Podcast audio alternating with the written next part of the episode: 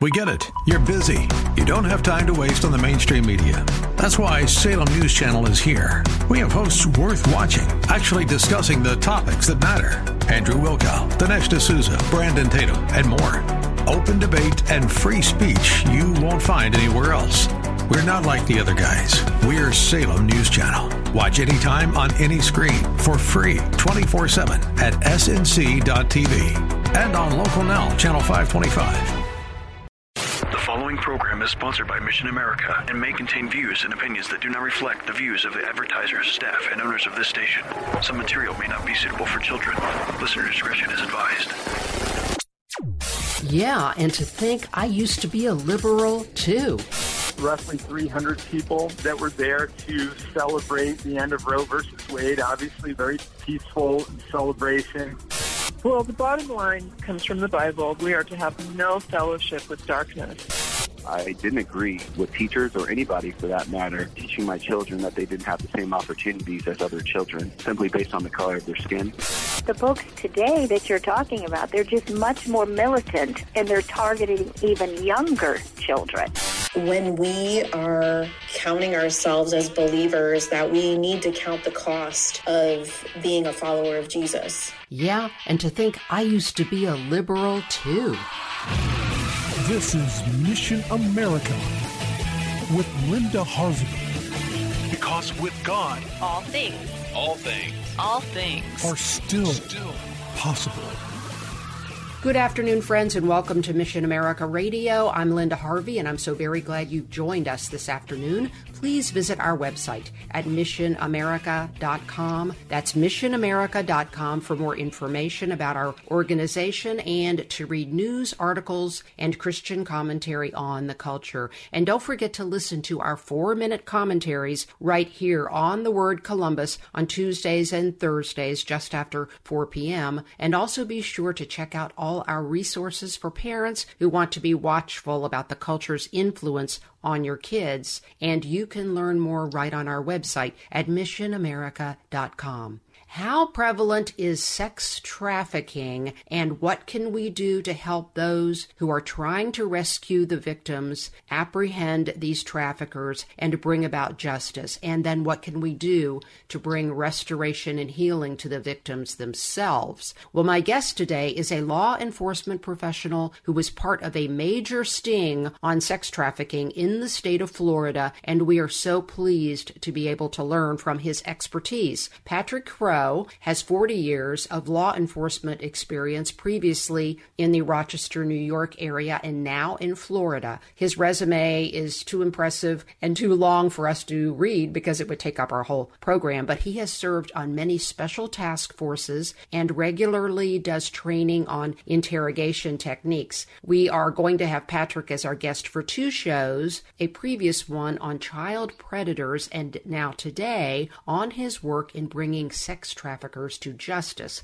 He is the author of several books, including Seducers Among Our Children How to Protect Your Child from Sexual Predators. Well, welcome back to Mission America Radio, Patrick. Thank you for having me, Linda. It's great to be here. So, today we're going to cover what families and citizens need to know about sex trafficking. And so, first of all, describe your experience and how you uh, got on board this issue in the state of Florida. Thank you. Um, as you said, after my first 30 uh, career in uh, Rochester, New York, with the Monroe County Sheriff's Office, I took a year off and ultimately was uh, very fortunate to get hired by the Florida Department of Law Enforcement, otherwise known as the FDLE, in uh, 2012.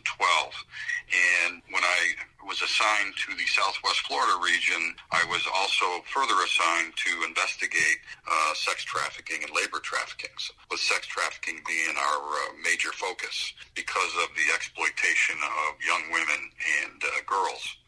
So I got involved with that uh, at the beginning of my career with FDLE, and I'm currently still in, employed with the Florida Department of Law Enforcement. What I learned is a lot of information was out there, but uh, it, it, it's a difficult crime to investigate, and I'll tell you why. It's the ultimate crime of exploitation. It's it's a truly a diabolical crime against a human being by other human beings. And FDLE uh, normally investigates it on a larger scale from an organized crime component. And we also uh, utilize uh, what we would call an international nexus. So I was involved in investigating, consequently, the trafficking uh, from the southern border of the United States into the United States and ultimately into Florida. Okay, so is the situation with sex trafficking different uh, again, down you're in a border state. Florida is considered a border state. For instance, is it different than it is here in Ohio, uh, as much as you can tell? Not really, and I'll tell you why.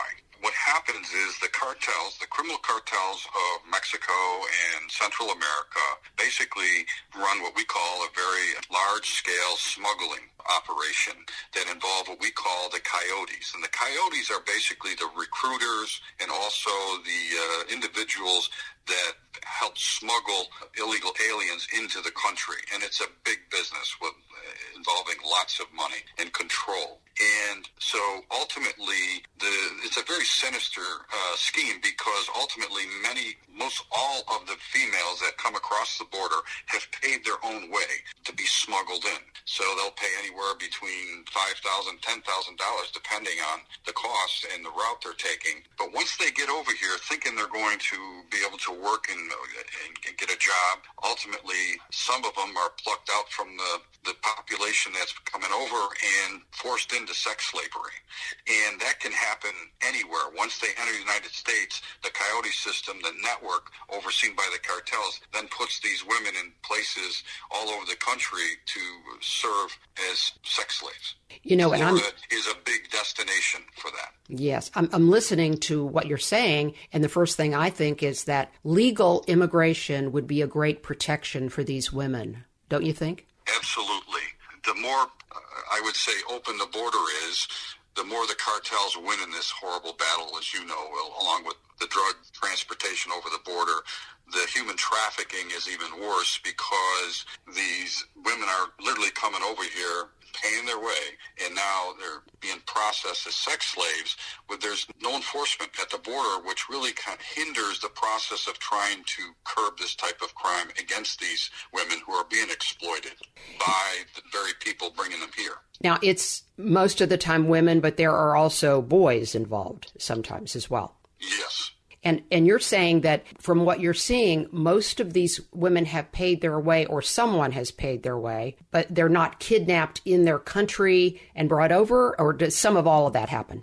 No, uh, all the victims I've had, uh, you know, contact with, and they're all paying their way. It's, it, you know, the, the cartels are very sinister. They're having these women and their families pay their way through the smuggling. Remember, it all starts out as a smuggling operation. They have no idea what they're heading for. They just know they're coming over here just for the American dream to get a job and send money back to their family. And what is really difficult for a lot of Americans to understand is how does somebody end up like that and not just leave? Well, I'll tell you why. The coyote system, uh, remember, the recruiters are back down in their home villages all over the Central and America.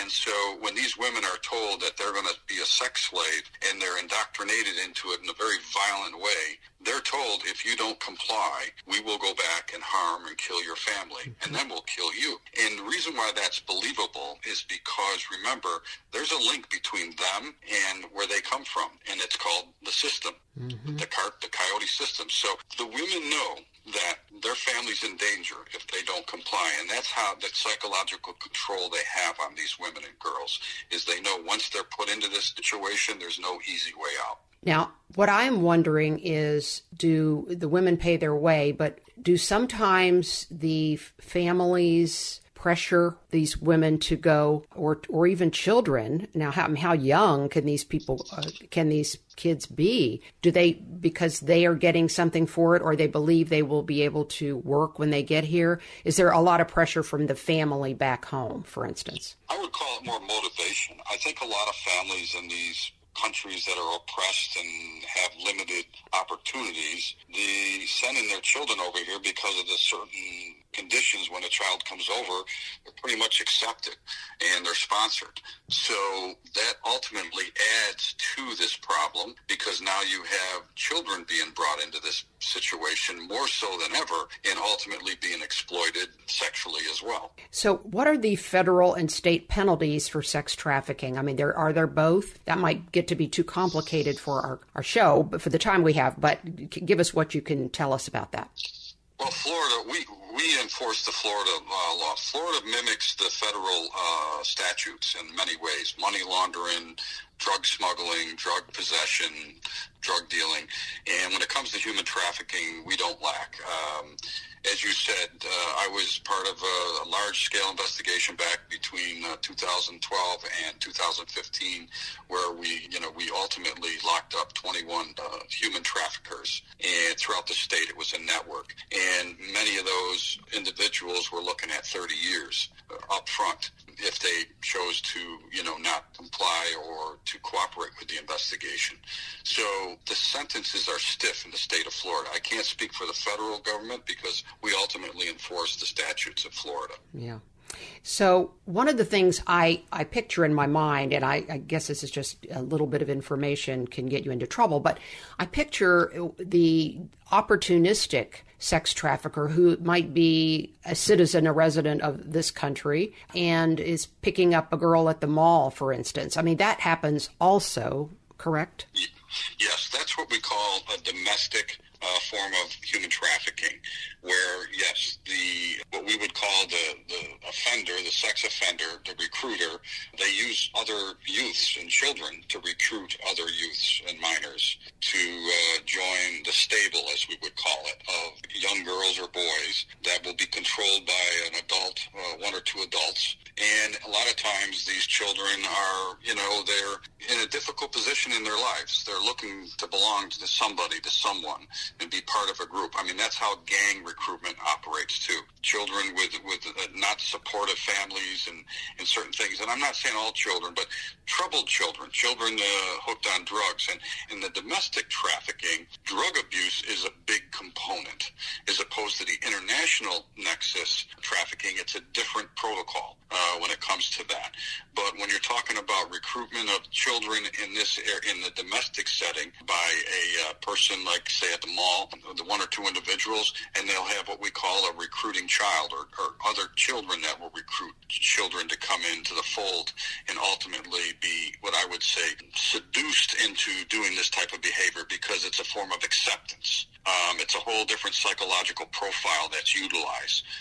And uh, many a times the, the, the minors will not cooperate with prosecution of these individuals because they are brainwashed, mm-hmm. as opposed to the women that come over the border and are forced into this. They're frightened for their lives and their families' lives, but ultimately, in my in the case I work, uh, we had some very brave women step out and assist us with prosecuting those individuals. So the domestic violence, domestic trafficking is a whole different animal, as you would say, as opposed to the international one, and uh, requires a different approach from uh, the one we would do uh, involving the international uh, cartels.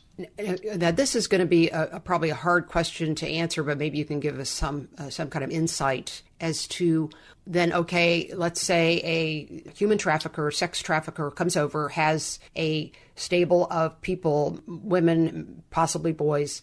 How do they advertise this? Is this on the dark uh, web of the internet? How how is the prostitution phase carried out in, in this uh, that scenario okay so we'll talk about the international one first the international one relies on their, they stay within their culture. So the Latino community, the Latino culture, the uh, cartels operate in that community and they don't advertise. They use a system of what we call brothels around the state of Florida. And they basically, it's not a hierarchy, it's a network. And they ship the girls from brothel to brothel uh, every week. And, um, and it's a word of mouth thing in those communities. And a lot of time they serve what I would call the members that come in to work in this country or even the, the legal ones, but it's pretty much word of mouth and they serve only their Hispanic males. You be a white collar kitchen and, and attempt to go into one of these because they'll think you're the police. Mm-hmm. So that's how it's operated there. And like I said, it's a higher. It's not a hierarchy. It's a network and uh, of, of brothels operating all over. And then the domestic side, where it's more involved with what I would say the minor or the adult that's usually uh, addicted to drugs. They have a what I would call a tragic past, maybe having been abused themselves in their family or by others, and they've just had just a horrible life leading into the situation, and this is where they found themselves ending up. Or the kids could be from a good family and then they're just influenced by other kids to get into this. And ultimately hooked on drugs. So there's a lot of times involved with the domestic the domestic trafficking is a drug component that requires some type of rehab, um, breaking away because that uh, trafficker is what I would call a manipulator their minds where the the trafficker and the international crimes, the, the international nexus, they're more forceful. They're forcing these women and children to be involved because the and the coercion, where the manipulating trafficker on the domestic side is really getting into these kids' heads or these women's heads, and then utilizing narcotics to influence their and impair their judgment okay. and become dependent upon them for any type of, I would say, positive reinforcement or negative reinforcement, any reinforcement. And uh, it's, it's, it's just as diabolical, it's just a different formula.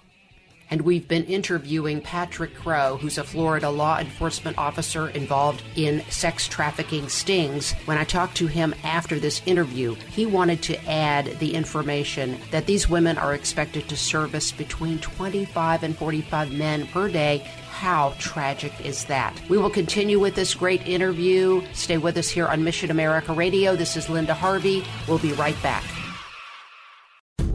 Today's program is pre recorded. To learn more, log on to missionamerica.com. Now, here's Linda.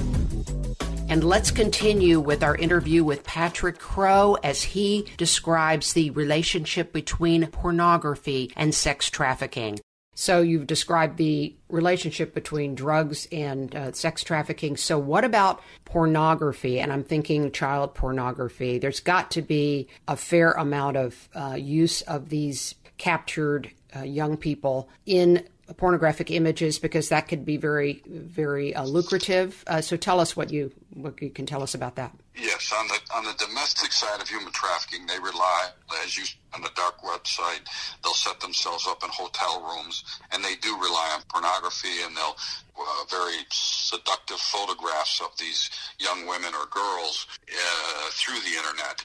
I would say, um, you know, encourage men to call the number and set up a, a, you know, a rendezvous in one of the hotels they're operating out of at that current time. So that is utilized. Pornography is a big, big, I would say, element of this crime because you have a lot of men out there, uh, you know, getting their lust all worked up, and now they want to go at on this lust. And prostitutes are the first individual think of uh, if they can't find a willing sex partner. But so most of these sex traffickers are not people that are videotaping for porn- pornography only and then shipping it out on the internet, or is there some of that going on as well as the you know actual prostitution?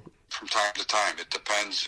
Yes, they will. They will definitely film that. They'll film it maybe for extortion purposes against uh, one of the Johns if they know that John has something to lose, uh, or they'll they'll broadcast it out to uh, promote the business. Yes.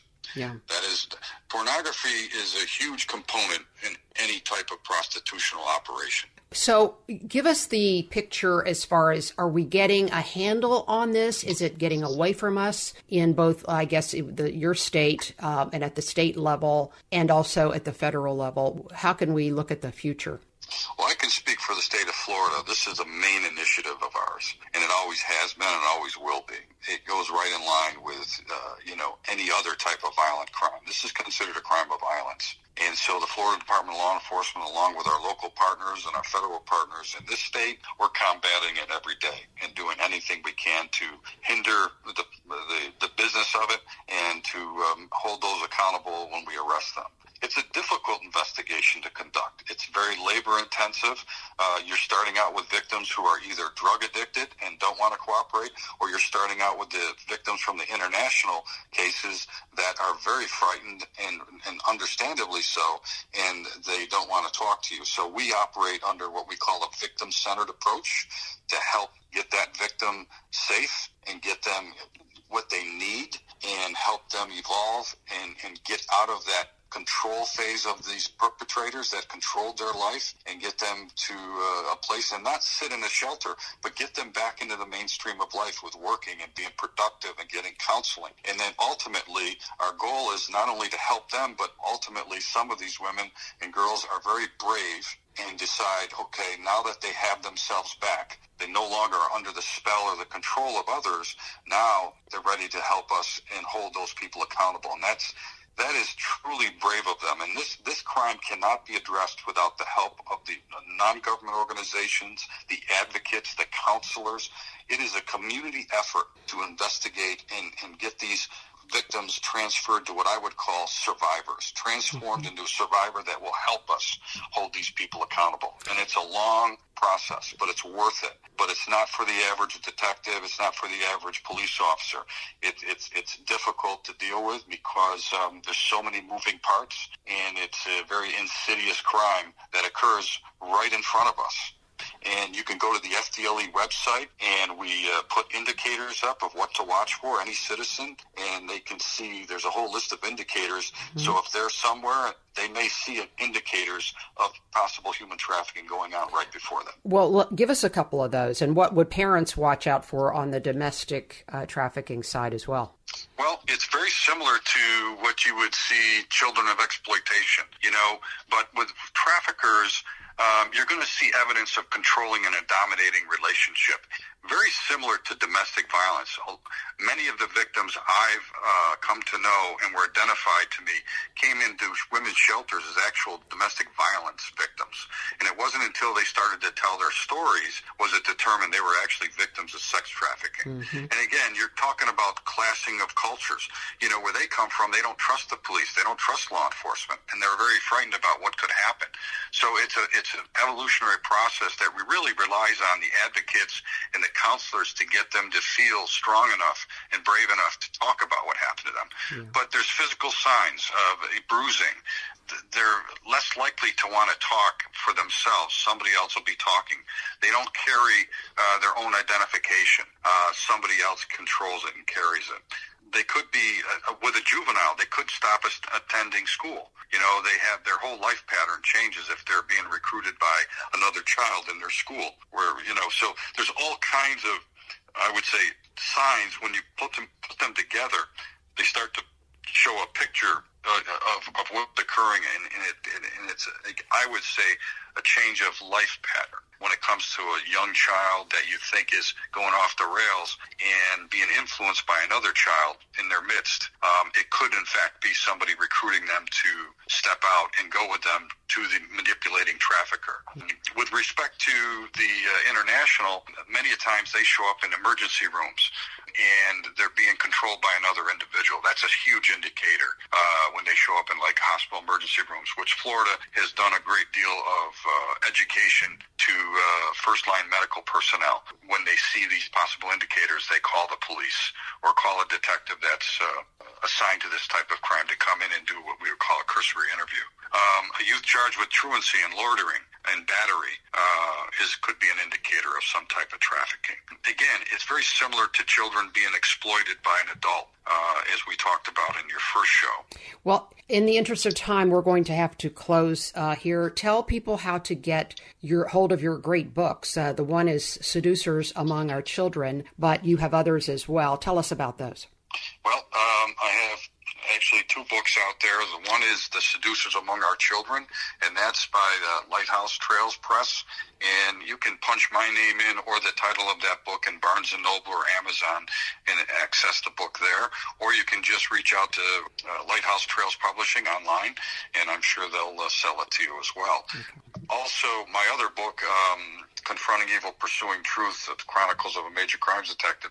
That was put out by History Press, and that's also accessible through Barnes & Noble and uh, Amazon. And that talks about basically cases, hostage negotiation, murder, and uh, sex offense cases as well. Well, I ask my listeners to pray for you and for all law enforcement officers trying to do the right thing to protect our children um, and our society from all of this. And God bless you, um, Patrick. I, I'm just so in admiration of what you're doing. So, again, thank you so much for being our guest today.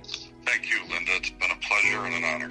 And friends, this is a difficult uh, thing to hear about that this is going on, but do keep your eyes open. Remember that we must continue to be vigilant in our culture today, but do not give up hope that we can overcome this. Just remember that with God, all things are still possible. I hope you have a great day.